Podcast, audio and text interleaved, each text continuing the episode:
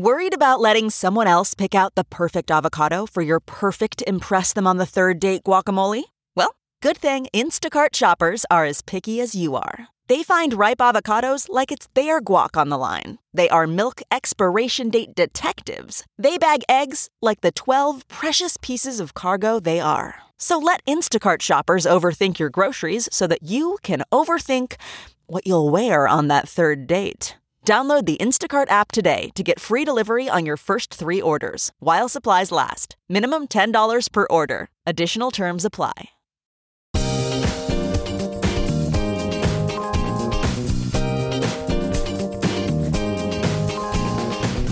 It's Friday, March 24th, and welcome to another episode of The Ben Joravsky Show. On today's show, Ben welcomes back investigative reporter for Injustice Watch, the FOIA hunter herself, Kelly Garcia. The Ben Joravsky Show is brought to you in part by SEIU Healthcare Illinois, Indiana, the Chicago Federation of Labor, the Chicago Teachers Union, and Chicago Reader. ChicagoReader.com for everything there is to know in the city of Chicago, where to go, what to do, what to eat, what to drink, and so much more. Hey, you like columns from Ben Joravsky? They're right over there at ChicagoReader.com. Oh, yeah, throw on a Joravsky at the end. It's just going to be ChicagoReader.com forward slash Joravsky to find all of his columns, all of his bonus stuff, all that. That's J O R A V is in victory, S K Y. Hello again, everybody. Ben Joravsky here. We're calling this Say What, Tom Tunney Friday, and here's why. Yes, indeed, it's Friday, which means oh, it a week, and distinguished guest Kelly Garcia sitting on deck, ready to take the deep dive with me and all the news of the week, or the news that we want to talk about anyway. From Injustice Watch, of course, that Kelly Garcia, finally known the show as KG. Um, but uh, so I'm going to get us started uh, with this. Uh, with this uh, bit of worldview professed by uh, Tom Tunney uh, in today's Chicago Sun Times. So, all right, longtime listeners of the Ben Joravsky Show uh, know who Tom Tunney is, but just in case there are a few stragglers who don't, let me uh, offer this little primer on Tom Tunney. In fact, I was just talking to a lefty, uh, a scholarly lefty on, on the phone today, not name names, who did not know who Tom Tunney. So I realized that just because I know something doesn't mean everybody knows something.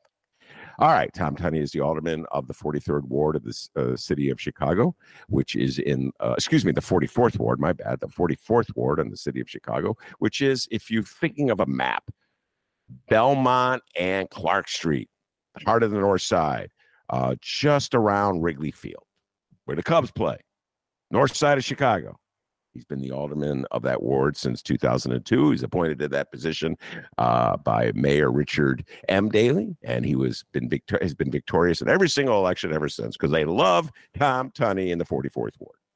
Uh, he was a Daley loyalist. He was a Rahm loyalist, uh, and he started off as an ally of Mayor Lori Lightfoot. She appointed Tom Tunney uh, to be head of the zoning committee a very prestigious spot in the Chicago City Council.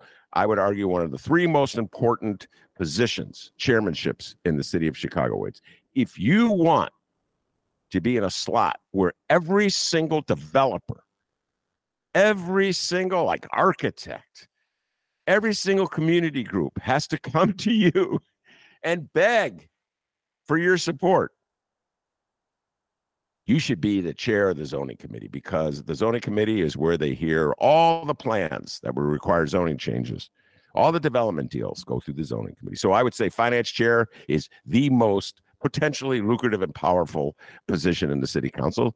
Uh, Ed Burke showed it could be very lucrative uh, when he was running it. I would say housing committee is very important because a lot of federal housing money goes through it, but zoning is right there. All right. So Tom Tunney's leaving. Uh, and he gave a farewell interview to the Chicago Sun Times. He's leaving the city council, not running for reelection. Uh, and here's what he said. The Sun Times, Francis Spielman asked him why he thought Lori Lightfoot lost in this last election. And here's what Tom Tunney said. Lori Lightfoot was too focused on South and West and basically told downtown and the North Side, fend for yourself. Whether it was police, whether it was economic development. It was only really at the tail end of her career that she had an idea about remaking LaSalle Street. You can prioritize South and West and underdeveloped neighborhoods, but you can't dismiss the economic engine for the city that actually pays for many of these programs. I think her overemphasis, while laudable, on South and West neglected downtown and neglected the North Side. Let's just pause, ladies and gentlemen, and think about this. Neglected the North Side and downtown for the South and the West sides of Chicago? That is so preposterous. That is so astoundingly ludicrous. I would say any Chicagoan, no matter who they're going to vote for in this election, no matter whether they're going to vote for Paul Vallas or Brandon Johnson, or maybe they're they're not going to vote at all because they're too left wing or too right wing for either of these candidates. Any Chicagoan, if you fed him or her an honesty bill, so they had to tell the truth. If you did to them what Jim Carrey's character was done in Liar Liar, and he can no longer tell a lie, and they were compelled to speak the truth, and you asked them, which communities of Chicago are neglected and which communities of Chicago receive the lion's share of investment? They would tell you the South and the West sides are neglected. That has been the history of Chicago for as long as I can remember, beyond my memory, even old man Ben, beyond my memory. The North Side is where the money is, and that's where the money goes. We all know that. The notion that somehow or other Lori Lightfoot was neglecting the North Side and the Loop to benefit the West and the South Side is as ludicrous a statement as anything that has come out of the mouth of Ron DeSantis and Donald Trump. It's just a such a perverse twisting of reality. You have to sit there, it's breathless. Like, you know, I got to be impressed on one level that Tommy Tunney can actually say this with a straight face and not worry. You know, I don't know. Don't like when you commit a sin, like blatantly lying about the way the universe is, don't you have to repent for it? I hope there's somewhere he's going to repent for that sin of lying. So, I mean, we all know this. Just drive through Chicago. Look at the south side. Look at the west side. Look at the north side. Look at the loop and tell me which is the neglected neighborhood.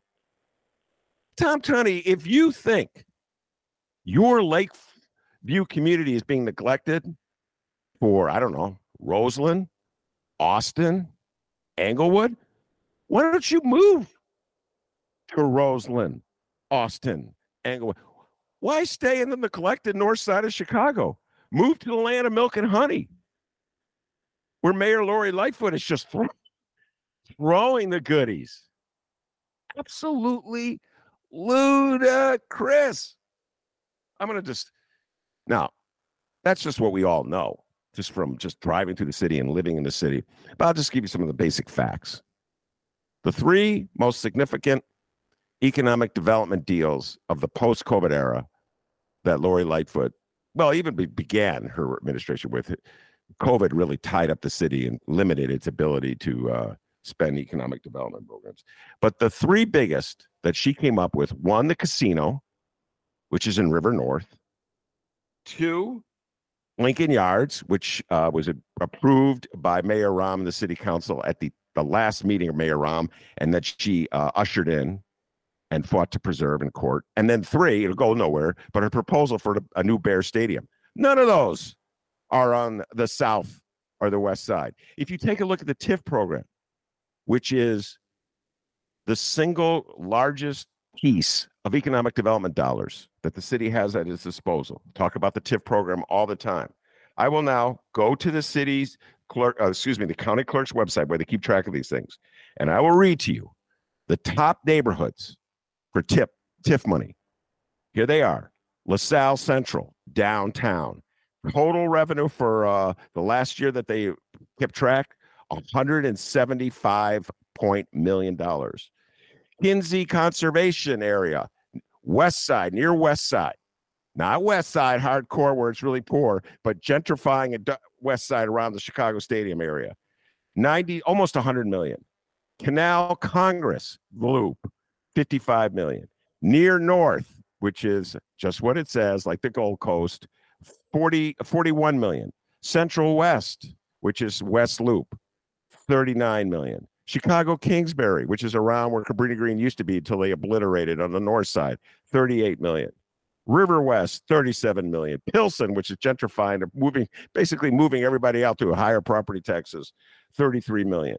The point is, the way the TIF program is is constructed, it always benefits the well-to-do. Now let's take a look at the south and west sides that are supposedly thriving uh, under Mayor Lori Lightfoot, according to Tom Tunney. Austin, Austin, which is far west side, where by the way Brandon Johnson happens to live, they got 2.3 million in one year. Roseland, far southeast side, that's where Paul Vallas began his life before he moved out to Palos and went to Carl Sandburg. They got four hundred and twenty-eight thousand dollars. Four hundred and twenty-eight thousand. The programs for poor communities. That's what they got. Compared to like 175 million for one TIF district downtown. And finally, the two TIF districts in Englewood combined got about 7 million. This just underscores what everybody knows. There's a poor side of town and there's a rich side of town. And the poor side of town is not the one being neglected. Just astounding that Tom Tunney would say this. And I'll tell you one, I'll go one step further. He himself, on a personal level, sort of personalizes how the North Side is beneficiary. Follow me is. Tom Tunney was not an early supporter of Lori Lightfoot. He was kind of Johnny come lately back in 2019. She still made him zoning chair. Again, one of the top three positions. Somewhere in the middle of COVID, Tom Tunney got in a very embarrassing situation. He owns a restaurant in Lakeview. Uh, all the restaurants are supposed to be closed for indoor dining. It was the height of COVID. You recall this? We called it the Cinnamon Roll Speakeasy. His restaurant specializes in cinnamon rolls. It's what he's famous for. He's made a fortune off of his cinnamon rolls. We'll have another discussion at another time whether that they're that good. But for the point is, people love his cinnamon rolls. So we joked about it. He was operating. He was operating a restaurant up on the second floor, I think it was, of the restaurant. And if you gave a certain code to the guy at the door, not three times on this on the ceiling, give him and you give him the secret password. I don't know what the secret password, cinnamon roll. They let you in. You go sit up in the cinnamon roll speakeasy. That story broke. We talked about it on the show. It was embarrassment.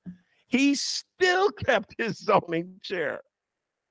You know, he was acting in defiance of the mayor's order, the governor's order. He was acting in defiance. He was profiting. and All the other businesses were playing by the rules. We're getting screwed.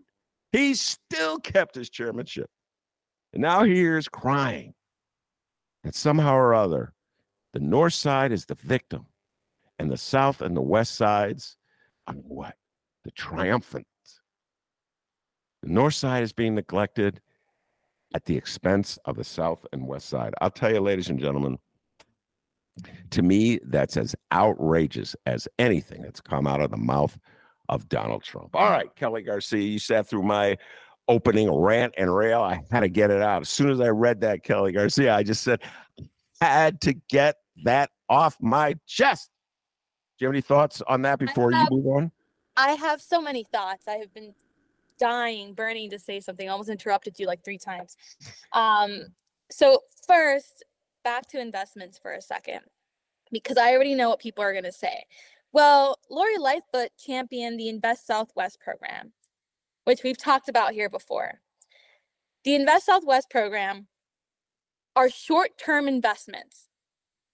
They are short term investments that are also bound to go nowhere depending on who the next mayor is. So let's just say that for the record. Second of all, the last line in his quote to the Sun Times, but you can't dismiss the economic engine for the city that actually pays for many of these programs. The implication there is that the people on the south and west sides don't contribute to the local economy. Let's not forget 26th Street is the second most commercial corridor in the city of Chicago that makes more money behind Michigan Avenue. And yet it's still a neglected area. It's still a very neglected neighborhood of the city. But it generates a lot of money for the city too. So the implication that we don't make money, that we don't pay the money for any of these services, even while we re- don't receive that, is is jarring. So I just I had to say that really quick about the Tom Tunney uh, article. No, I that's a uh, that's a great point. Uh, and it, it it there's like underneath uh, what Tunney is saying is sort of this notion that I hear expressed quite a bit, usually from MAGA people, uh, not from someone who's supposedly a social liberal. Tom Tunney uh, is not so liberal when it comes to um, like union issues, let's say, uh, but um, a social liberal. I don't usually hear a Democrat saying this, and it's like the attitude that we pay for them, which is what you're getting at. We pay for them. And I'm like, who's the we and who's the them? And it's really inaccurate because them pay too. Uh, and again, as I pointed out, like the TIF program is property tax, so everybody pays for it. Uh, and the lion's share goes to gentrifying areas. So effectively, the people who live in Pilsen now are paying more in property taxes, uh, and as a result, will probably have to move out.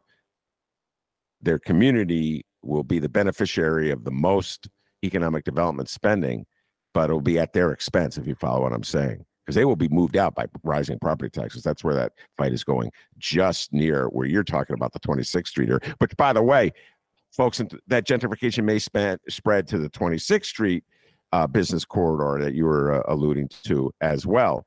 Uh, yeah, Kelly. the discount the discount mall, ladies and gentlemen, is uh, set to close this weekend. Many of the business owners who have been setting up shops there for decades are moving out that is just for a lot of people there that's gentrification creeping into little village. Yeah. so anyway uh northsiders uh we'll move on from this. I i truly hope uh that you're not going to the polls with a sense of feeling of victimhood. Uh because that would be as inaccurate as i don't know uh, some white person in Michigan voting for Trump for a sense of victimhood, or some uh, someone down in Florida voting for DeSantis out of a sense of victimhood. It's a manufactured sense of vic- victimhood, uh, and you know better. Absolutely, you know better. All right, Kelly. Uh, I know you got something on your mind. Uh, take it away. Yeah. So this week, Block Club reported that Riot Fest is trying to make a comeback. Well, they're trying to return to Douglas Park after a summer long backlash from residents who have been fighting against these large music festivals moving into their neighborhood park and destroying it essentially. Um, so recently they reported that Heat Wave, which is one of the New York music festivals that moved in, and Lyrical Lemonade Summer Smash are moving out of Douglas Park. Uh, Summer Smash is going to Bridgeview and Heatwave is going to Northerly Island. Riot Fest, however, is requesting a permit to host their three day long, four day long festival now into Douglas Park. Um, so, because of a lot of the protests and the actions against um, the actions of residents fighting against these music festivals, the Chicago, Chicago Park District did make a, an amendment to their code requiring large music festivals to get approval from the board. So that's why we don't know for certain that Riot Fest will be taking place at Douglas Park. They'll have to get approval from the board. Um, I have a lot of respect for Block Club, how, but I did have I do have to note that in their article, at one point they say that um, you know the large the concern is that these large music festivals they bring in a lot of money that the park district relies on income for, but that's not necessarily true. Um, the Chicago Park District only gets 6% of their revenue from park fees. So the people like Riot Fest who are paying to set up shop in the parks have to pay a fee to actually host their festival there, but they're not actually contributing a lot to the revenue of the Chicago Park District. So I just have to correct that for the record. Um, but you know, residents are you know still concerned. Riot Fest is still the largest music festival at Douglas Park. Um, you know, now the worry is going to be that there's space for you know another music festival to move into Douglas Park. So you know it's going to be up to the board. I'm sure residents are already lining up to speak at the next board meeting. Um, but yeah, that's a concern now uh, on the west side. Well, you uh, wrote a lot of stories about that last. Uh, I think it was last summer. I'm losing track of time. I know you came on our show and uh, and and talked about the work. Uh, you, uh, I think it was we were still at the uh, the reader. Uh, Yeah. That's my memory of it. Uh, and so the general uh, conflict is whether the park uh, will be open for residents uh, for whatever recreational needs people have for a park. You want to play softball, you want to fly a kite, you want to go for a walk, you want to play soccer, whatever people use a park for. Right. Uh, and whether a park will be treated as a chunk of vacant land that the park district can rent out uh, to a private concern to throw a rock concert, which then preempts the use of that park uh, for local residents. And then there's the preparation time, which goes to the park for preparation ahead of the event, and then there's the cleanup after the event. Um, has the park district, in your opinion, uh, ever given a compelling reason to locals why it's in their interest to give up access to the park in the summer? Again, summer. We lived through some pretty dreadful uh, months called winter and spring, uh, early spring in Chicago. Not a lot of fun uh, to go outside. So people in Chicago love to go outside in the summer and use their parks. Has the park district ever given a compelling reason to people in uh, the neighborhoods as to why it's in their best interest to give up the parks? Yeah, so the park district has argued that there is a community engagement process when they allow these big music festivals to essentially you know buy to rent the parks um, but a lot of residents say that there is no real true intentional community engagement process um, riot fest specifically and i reported this for the reader they did a meeting last year during the summer right before the music festival where they they passed out flyers. They said, This is an opportunity for Douglas Park residents to come and talk to us about their concerns, about what they would like to see from us. Um, and I attended that meeting, I recorded that meeting. And all, all we saw from that meeting was a representative from Riot Fest implying that residents, quote, don't understand pure English and that their concerns weren't valid and that they've done everything that they can to address their concerns. Um, but again, there's no true relationship between the community and and Riot Fest specifically. Um, like you said, for a lot of concert goers, they think that Riot Fest is just a weekend at Douglas Park, but really it takes weeks, right? So for the entire month of September, residents don't get access to the park because Riot Fest is setting up and then the music festival happens and then they have to take another couple weeks to break down. Um, so it's a lot. It's a lot for the residents. It's a lot for the people who play soccer there, right? There's youth soccer leagues that take place at the park that now have to go elsewhere during the summer. Um, so, like you said, we're talking about recreational activities that are good for families, that are good for young people, that are essentially essentially being evicted from the park. Yeah, well, that, uh, like I said, that all too often in the city of Chicago uh, doesn't view parkland uh, as parkland that citizens of Chicago would want to use. They view it as uh, vacant land uh, that could be pawned off uh, to developers. And that brings me to this one on a related topic. The the stories broke this week uh, about uh, Lollapalooza uh, and NASCAR and Taste of Chicago all sort of converging uh, in Grant Park uh, roughly the same time or throughout the summer. Uh, Taste of Chicago being rescheduled because Mayor Lori Lightfoot. Now, that's funny. Tom Tunney didn't complain about. he didn't complain about this, uh, but uh, Mayor Lori Lightfoot. Uh, Tom, if you had complained about this, I've been with you on it. Lori, Mayor Lori Lightfoot uh, turning over Grant Park to NASCAR, uh, and as a result, uh, bumping uh, Taste of Chicago. I think it's going to be moved to September. There was a great article in Block Club. I got to give a shout out uh, to Melody Mercado, enterprising reporter for Block Club, who submitted a FOIA request from the Park District asking for information uh, about uh, Taste of Chicago being moved to accommodate NASCAR. Uh, and I have to tell you, I'm pretty much uh, Kelly out of the FOIA game. Uh,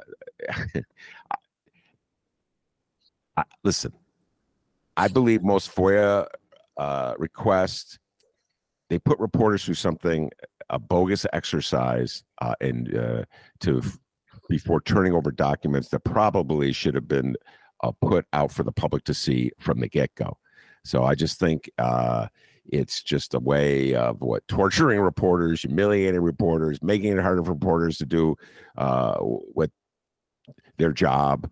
Uh, and also, obviously, the public, because if a reporter can't see the documents, Joe Q public can't see it uh, either. Uh, so anyway, they make you go through this game of filing freedom of freedom of information act request to access public documents that probably should be available anyway. It's a freaking scam. And my hats off to all the reporters out there. And there's lots of great, like Kelly Garcia is one. They just they know the game. They write the letters. They dutifully follow up. They go through hell. Sometimes they have to go to court.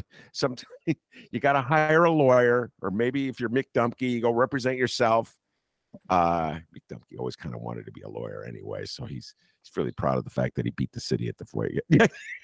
Is that Kelly Garcia showing me State Exhibit A? What what are you showing me? What? I, I for for our listeners, I am showing you hundreds and hundreds of fully redacted pages I got recently from a FOIA from the Cook County State's Attorney's Office. So just an example of the work I wow. do here. It's great stuff. That is unbelievable, ladies and gentlemen. Wait, hold on. I'm going to take a picture of that and we're going to post it on our. Um, I am going to definitely take a picture of this. Kelly Garcia holding up a completely blacked out piece of paper, ladies and gentlemen. This is the response she got from the state's attorney's office. I don't know what it was that you asked for, uh, but this was their response. So she had to write a letter. She had to go. Wait, I'm sure you had to wait. What did they make you wait the seven oh, days? a year. I waited a year for the for these records. I waited, waited a, a year to get that. For, to get that. Yeah. So she filed the request. She went back and forth with the bureaucrats at the state's attorney's office. Uh, and then ultimately they turned over. It's completely blacked out piece of paper. There's white trimming around the edge. The only part of the paper that's not blacked out is the edge, which is just like white. It looks like a work of art. It's like a uh, this is black on white. It's uh so what are you uh, this was are you going to respond in some way? Or are you are you filing a, an appeal, or how are you going to react to this? You know, we're probably going to get lawyers involved. Probably going to get lawyers involved. So. wow, that's the Cook County State's Attorney. So, uh, uh, Melody uh, at Block Club had a very similar experience. She was dealing with the Park District, and uh, so she goes, "I'm right. I'm reading from her article." Uh, Block Club submitted a public records request March 7th to the Park District asking for officials' emails containing keywords such as Taste of Chicago and Grant Park. Two weeks later, the agency released 121 pages of emails. Almost all of them were redacted, making it impossible to see the contents. The Park District even hid the contents of a message discussing how to respond to Block Club's records request, though it didn't react, redact the subject line, which says importance high. This is a freaking here. I'll show you the the. I'm showing Kelly the um, the the redacted emails, uh, and I've done stories from time to time on this Kelly about the official explanations that they give, uh, and they the official explanation uh, as to why they keep information from the public that the public should know about. Like in in this case, with what went into the decision to move Taste of Chicago, what went into the decision to um, offer NASCAR, uh, offer Grant Park to NASCAR.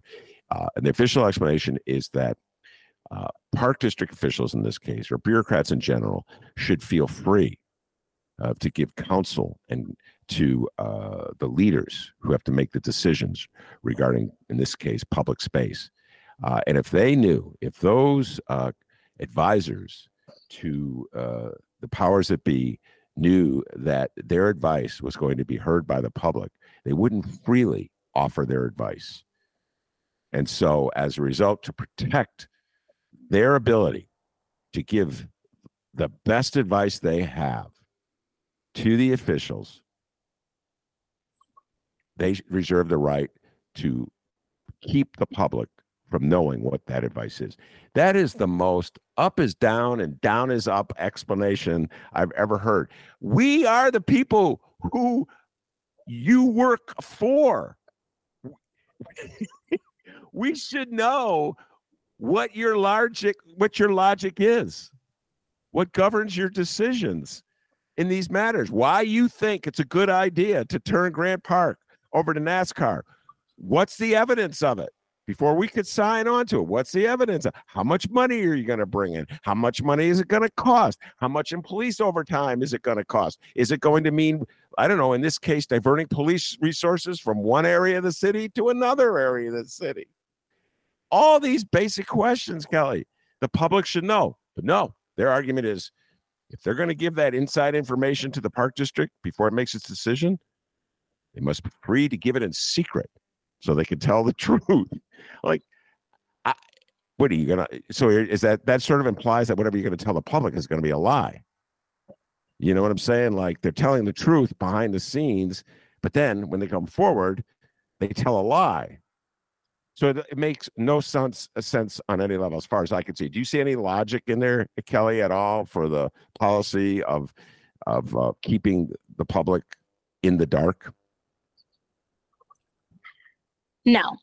I mean, it, you know, there was someone did bring up a concern about a security issue when it comes to festivals when we're, you know, filing a FOIA request for information about uh, the use of our parks, especially for large events. Absolutely, there can be a security issue, but we're not we're not requesting that, right? What Melody was requesting was emails, was communications about the transition, about the negotiations, the deal that was made, right?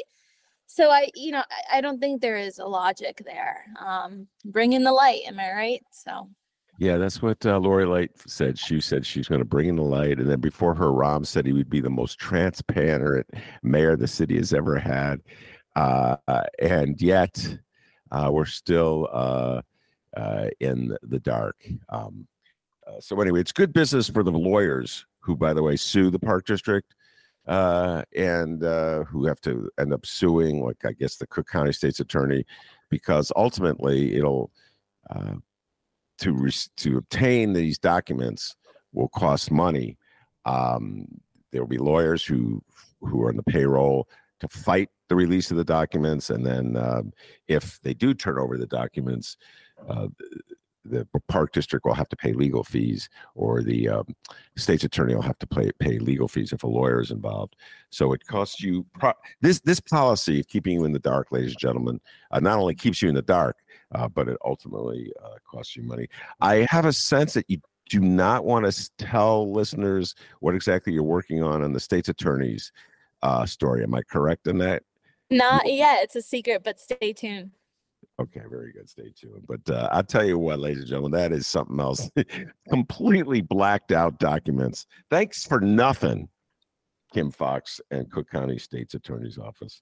Uh, all right. Um, one of the uh, other news stories of the week, the breaking story, uh, Rich Miller, shout out Rich Miller, uh, had to do with Paul Vallas and the game he's been playing over the last three years with MAGA. Very curious game. Uh, Paul Vallas, now running for mayor, of course, claims to be a lifelong Democrat, but for the last three years, uh, he's been consorting with all kind of MAGA forces in the state of Illinois, uh, and uh, was a guest host of the Dan Proft Show. Uh, Dan Proft, of course, is the, the far right, far far right political strategist who's also a radio talk show host. It was the uh, one of the architects behind Darren Bailey's unsuccessful gubernatorial campaign against Governor Pritzker in last year's gubernatorial election. Uh, and um, uh, Paul Vallas thought it was a good idea to sit in for Dan Proft when Dan was off uh, on his radio talk show and uh, teamed up with Amy Jacobson to denounce Governor Pritzker for dictatorial executive uh, orders uh, that, shut down businesses or force people to wear masks, et cetera, and so forth at the height of COVID. And uh, very curious stance uh, that Paul Vallas took at the height of COVID again, very MAGA stance, very Ron DeSantis stance. Uh, he didn't go so far as to uh, denounce Dr. Fauci. At least I haven't seen any evidence that he went that far. Um, but he was right there in the midst of it. Curious, not quite sure what was compelling him at the time. If he thought it was a good idea uh, uh to, um, if if he had mayoral ambitions, maybe he didn't have mayoral ambitions right then. But he has since uh, those moments, which was less than a year ago or about a year ago, uh, moved toward the center uh, and is pretending as though uh, he didn't say the things he said, didn't make the appearances he said. And now some of his supporters are trying to twist it uh, into an advantage for the city of Chicago. Uh, so, for instance, Arne Duncan, former uh, CEO of the Chicago Public Schools, followed Vallas in that position as a Daley appointee, has announced that he will uh, vote for Paul Vallas uh, on the grounds that somehow or other, because Paul Vallas is a right winger, uh, he could compel the Chicago uh, police rank and file to police reforms that nobody else could. Interesting little take. I guess it's a variation of uh, Nixon going to China, which is ancient history for everybody except for baby boomers. President Nixon, vehemently uh, anti communist Republican politician in the 60s and the 70s, was the one who went to China uh, and um, brokered uh, uh, diplomatic relations with the Chinese government, then uh, headed by Mao Zedong. We seem to be determined to go back uh, on that front. I'm not going to get into the TikTok debate yesterday that uh, took place, and Congress will probably talk about that next week. Uh, but anyway, that's sort of the logic behind uh, Arne Duncan's decision. Really curious little twist there, Arne Duncan. Uh, I guess you can cook up any excuse uh, to endorse your old Daley Era pal, Arne Duncan. Um, but that's how they're trying to twist this, Kelly, into a positive, if you will. Uh, his flirtations with MAGA. Um, you, of course, broke the story uh, last summer in the, the Reader about his appearance at Awake, Illinois. Uh, and then there's one, I would like you to review that a little bit and talk about the element that I had forgotten about, if I ever knew it at all, and that uh, Awake, Illinois took down the video of, of Vallas's appearance. Ahead and uh, explain to people what went down uh, and uh, even and leading up to the video being taken down. Go ahead. Yeah, so in July, I reported that Paul Vallas attended a fundraiser by Awake Illinois, which is a far right group characterized by a lot of people. I don't want to get sued, but they're a far right group um, that is very critical of critical race theory of um, you know they advocate for school choice they're against covid protocols in school and so paul Vallas attended the fundraiser as one of the speakers talking about school choice um, and again this group is known for its homophobic, transphobic, um, anti-LGBTQ rhetoric. Um, it was it, that's not a surprise to anyone, right? And um, it was during during the reporting right before that um, they had essentially incited um, a hate crime towards a bakery in in, in the suburbs that was hosting a family friendly drag show, and so. Um, the video of Paul Vallas was up on their website because that's how we pulled quotes and, and details about it uh, for our story. And then I didn't notice when it happened, but I, I, I do believe it was after our story came out that that video was no longer available. Now, you know, if someone finds a video, please, you know, send it to me, correct me if I'm wrong, but I, I haven't found that video again after we published that story.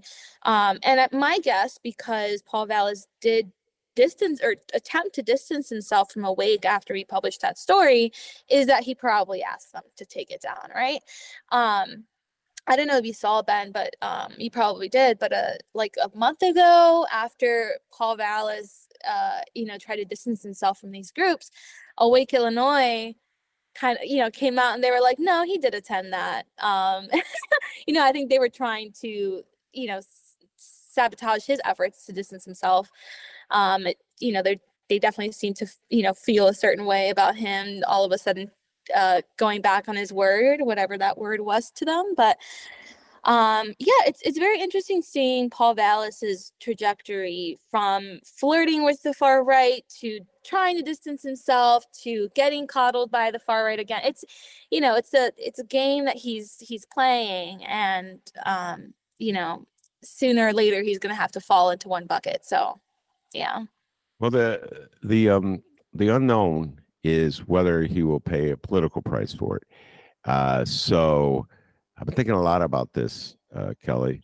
Uh, I thought about uh, the Women's March that took place after Trump's uh, was sworn in 2017. Hundreds of thousands of women in downtown Chicago uh, opposing the Donald Trump regime, uh, and many of the arguments, uh, many of the concerns and the fears that were um, articulated during those protests could easily be aimed and targeted at the people that Paul Vallas has been courting. The uh, anti abortion zealotry of Jeanne Ives, the transphobic rhetoric of the Wake Illinois, the, uh, the so called parental rights movement, which is really sort of like a camouflage to uh, force libraries to pull books that uh, people find objectionable, uh, force teachers uh, to um, not, not to talk about sensitive subjects like quote unquote slavery. Uh, to the far extreme in in uh, Florida, we see uh, Rosa's Parks uh, passages and, and textbooks talking about Rosa Parks being edited so that they don't mention the fact that she was asked to move to the forced to move to the back of the bus because she was a black woman. So you take that out, so it kind of loses all meaning as a historical story. They just why a, an inquisitive student would say, well, why would they want to move her to the back of the bus? Then what's a teacher supposed to say? You know, well, uh oh, you know, I can't say that there were Jim Crow laws of segregation that uh, treated black people like they were inferior uh, and they were not allowed to sit with white people. And uh, they had to take the secondhand seats at the back of the bus or uh, up at the balcony of a theater. That's part of our history, but we're not allowed to teach that. So, it, but we will allow a passage that say Rosa Parks was Rosa Parks was great because she mm. refused to move to the back of the bus, but they won't tell you what why she was being asked to move to the back of the bus. So these are the allies that Paul Vallas has been courting over the last two years, appearing with. And I'm like, will he pay a price for it? I mean, because these are like during this time, this was a moment where I feel like liberal America was trying to take a stand for what it believed in and it was under siege. And Paul Vallas didn't go to Wake, Illinois to denounce their rhetoric. He didn't go to Wake, Illinois and say, you know, Wake, Illinois, I think you've gone too far with your transphobic feelings, or I think you've gone too far with your parents' rights movement, and you um, are now stifling the liberty of teachers to teach. He didn't challenge them when he went on the Jeanne Ives show. He kind of bought into it or looked the other way at the best. So I'm wondering, like, Will the people who took to the streets of Chicago to protest Trump and Trumpism, will they hold Vallas accountable at the voting booth uh, next week uh, for his alliances? I don't know the answer to that question. Do you have any thoughts on that? Well, I mean, I'm just, you know, thinking about voter turnout for the first round youth turnout. I mean, the the young people in my age bracket, 18 to 24, 23, whatever, 25 is it's down. It's bad. Uh, the people who came out to vote are the older people on the northwest, on the southwest sides, on the far southwest sides, right? Um, that that that came out to vote. Um, you know, and I think there's a lot of reason for that. I think there's disillusionment with the with the voting system, with the electoral process, um, which is rightfully so. Um, I think that there's not a lot of education around voting, um, so it's it's sad. But I don't I don't know honestly if the people turn out to the polls. I don't know.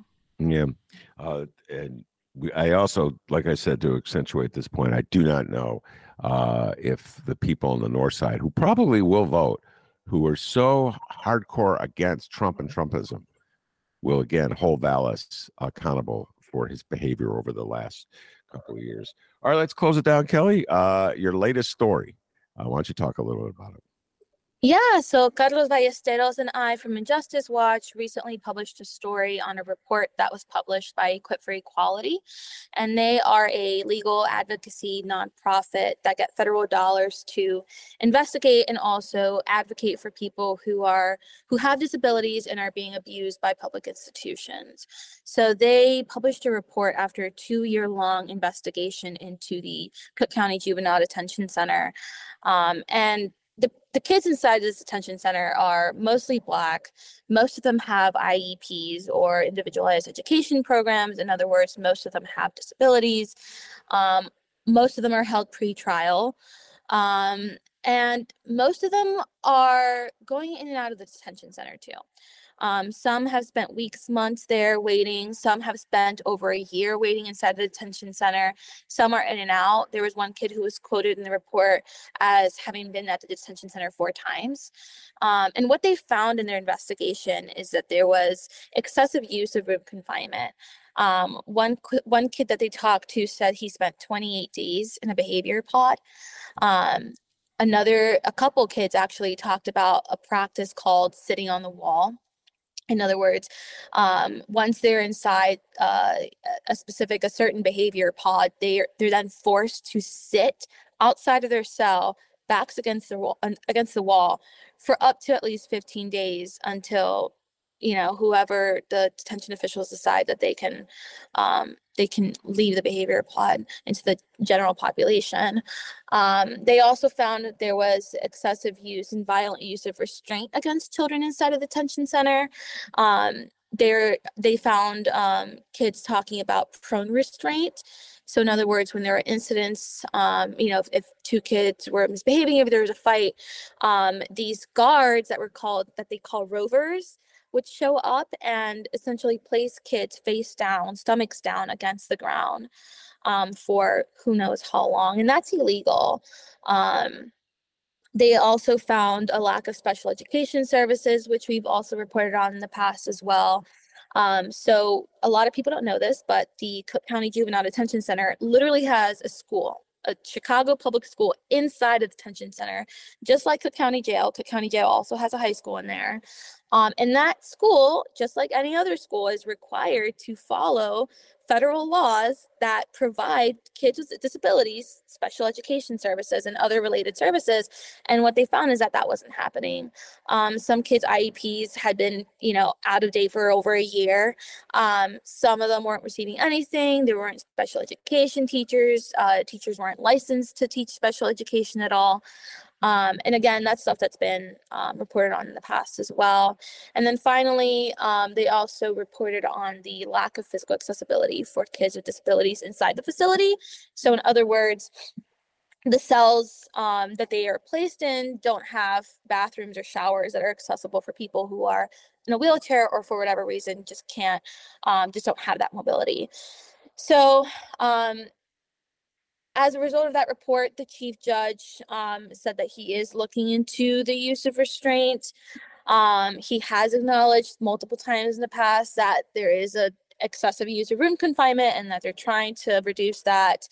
Um, but the superintendent of the detention center, Leonard Dixon, uh, you know, blanket denied all the claims in this report.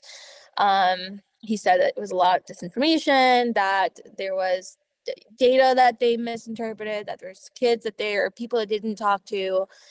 Um, and that's not entirely a surprise, right? But he did acknowledge, I will say, he did acknowledge that there is, they do use too much room confinement and that they're working on that. But again, um, the solution that the that the watchdog uh, reports is that um, the detention center needs to close. That's the solution that they call for. The detention center should shut down and they should replace it with smaller, um, more community focused um, centers in, in neighborhoods that can, you know, rehabilitate um, these kids that are, you know, they're being arrested for whatever reason. Um, and that's, you know, it's explicit. It's, it's, um, I'm, you know, I'm sure the chief judge sees it as a big ask, but to me, um, I think it's feasible. Um, the population at this detention center has been going down for decades. Um, there's you know, usually around like 160 kids who are detained every day at the detention center. Um, so I absolutely think that they can start thinking of alternatives um, for helping rehabilitate um, these kids. Most of them who are between, you know, most some kids are 13, um, but most of them are between 13 and 18. So that's what we reported on last week. So I'm curious about this. I'm thinking about what uh, you just uh, riffed on. The accusation the head of the detention center men about uh, inaccuracies in the report. Let's just put that aside uh, for the moment and concentrate on on the things that pretty much everybody works. Uh, they, they everybody agrees uh, taking place, like room confinement or sitting on the wall. So, do they argue that there is a rehabilitative end to that practice? In other words, like people have said this to me in the past, Ben. You don't understand when you're dealing with uh, kids who've run afoul of the law. You got to be cruel to be kind, and if you're tough with them, they'll benefit. They'll learn from it. They'll learn from the mistakes. So you make them sit against the wall for like a few hours. That'll wake them up, and then they'll leave the center, and they'll be productive citizens because you were cruel to them. I, I've heard people essentially say that. Uh, the other argument is I cannot stand these kids. Uh, I just hate the sight of these kids. So I'm going to make their lives miserable uh, and punish them by making them sit against a wall or uh, confine them to rule. And that'll teach them. Although I'm not quite sure how that'll help rehabilitate them. So, do they make an argument that somehow or other being cruel to them is good for them? The the chief judge, the detention center. Yes. No, I think that they also agree that that you know a lot of these kids need proper re- rehabilitation. They need social workers, they need therapists, right? Um, I think that their argument is one that there's constraints. Um, we heard that argument during COVID uh, is that kids were isolated because it was COVID protocol or because uh, you know they they just didn't have the the, the funding or whatever. Um, at one point, you know, when we were going back and forth with the chief judge's office, we asked them, you know, they're the the watchdog is saying that there isn't special education teachers, that they lack licensed professionals who can help these kids who have disabilities. And uh, the response we got from the Chicago Public Schools is, well, there's no vacancies. So I don't know what you're talking about. The school is fully, fully funded. It's it's fully, uh, you know they have all the resources that they need um, so i don't i don't think the argument is that they that they want to use punitive measures to um, you know help you know discipline these kids i think that they genuinely don't believe a lot of these claims that they're finding in these investigations. They don't believe what they see in front of their eyes right in front of their faces i should say. Yeah. All right i will close uh, with the question that uh, you got last time we were in the show every guest gets it. And uh, I always love asking this question because this sort of watch my uh, guests feel a little tortured. Uh, and that is this not who do you want to win the mayoral election? Do I am not, repeat, not asking you who you want to win the mayoral election. I am asking you as if you're a gambler and you're putting money down in Vegas and you want to win that money. Who do you think will win? Not who do you want to win? who do you think will be the winner uh, of that election? Probably the next time you come on the show will be after the election. So, who will be sort of the mayor elect or the mayor of Chicago? Uh, in your humble opinion, who do you think will win the election? Go. Last time I was on your show, I made a bet that Brandon Johnson was going to be in the runoff and Chuy, but I was wrong about that. But whatever. Brandon was in the runoff. And I was right about that. So I'm going to say Brandon Johnson's going to win. Uh, do you have a, a, particular reason for saying that? Their campaign's on the ground. I see people knocking doors. I see people passing out flyers. I see people building relationships. And I always say this when I have to confront this. My answer to that question is based on the last person I talked to. And when I talk to uh, people of the baby boomer generation, they all, Ben, you can't beat the man. Come on, Ben. When are you going to learn? No way Paul Vallas is going to lose. He's got the money behind him, Ben. Wake up. He's got Jesse White's endorsement. Come on, Ben. So I'm like, oh, yeah, I guess you're right. then I talk to generally a younger person like yourself, and they go, Brandon Johnson's going to win. And I'm like, yeah, that makes sense. Brandon Johnson. So, Kelly, I'm like that flag in the wind. so, if I had to go put money in Vegas, I'd be like hedging my bets. Well, bet here for Brandon. But, but lately, putting that aside, more and more I'm coming to think that you you're right. More and more I'm coming to think like the younger people may have something here. Uh, and that ground game is a real deal. Those old fogies, those old boomers, they're not going out door to door. They're sitting around going, hey, the old days. Hey, huh. they're like, Tom Tunney speaks for me. The North Side's been neglected. Come on, Northsiders. Even you are embarrassed by that one. You got to admit you're embarrassed. You're Tom Tunney. We're neglected. So anyway, right now, Kelly Garcia, I think you may be onto something. So when this show's over, I'm gonna go drop a hundred bucks on Vegas. Uh, Kelly Garcia bet.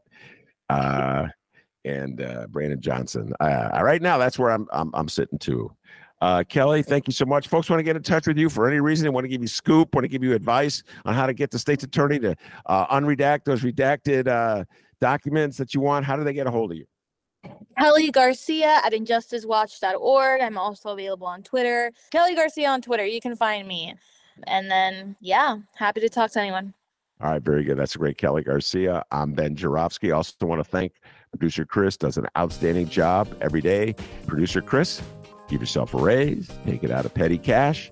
Peace and love, everybody. Don't forget, you can download previous Ben Joravsky shows, get Benny J bonus interviews, columns from Ben Joravsky, and so much more at chicagoreader.com. And follow Ben Joravsky all over the internet on your favorite streaming and podcasting platforms.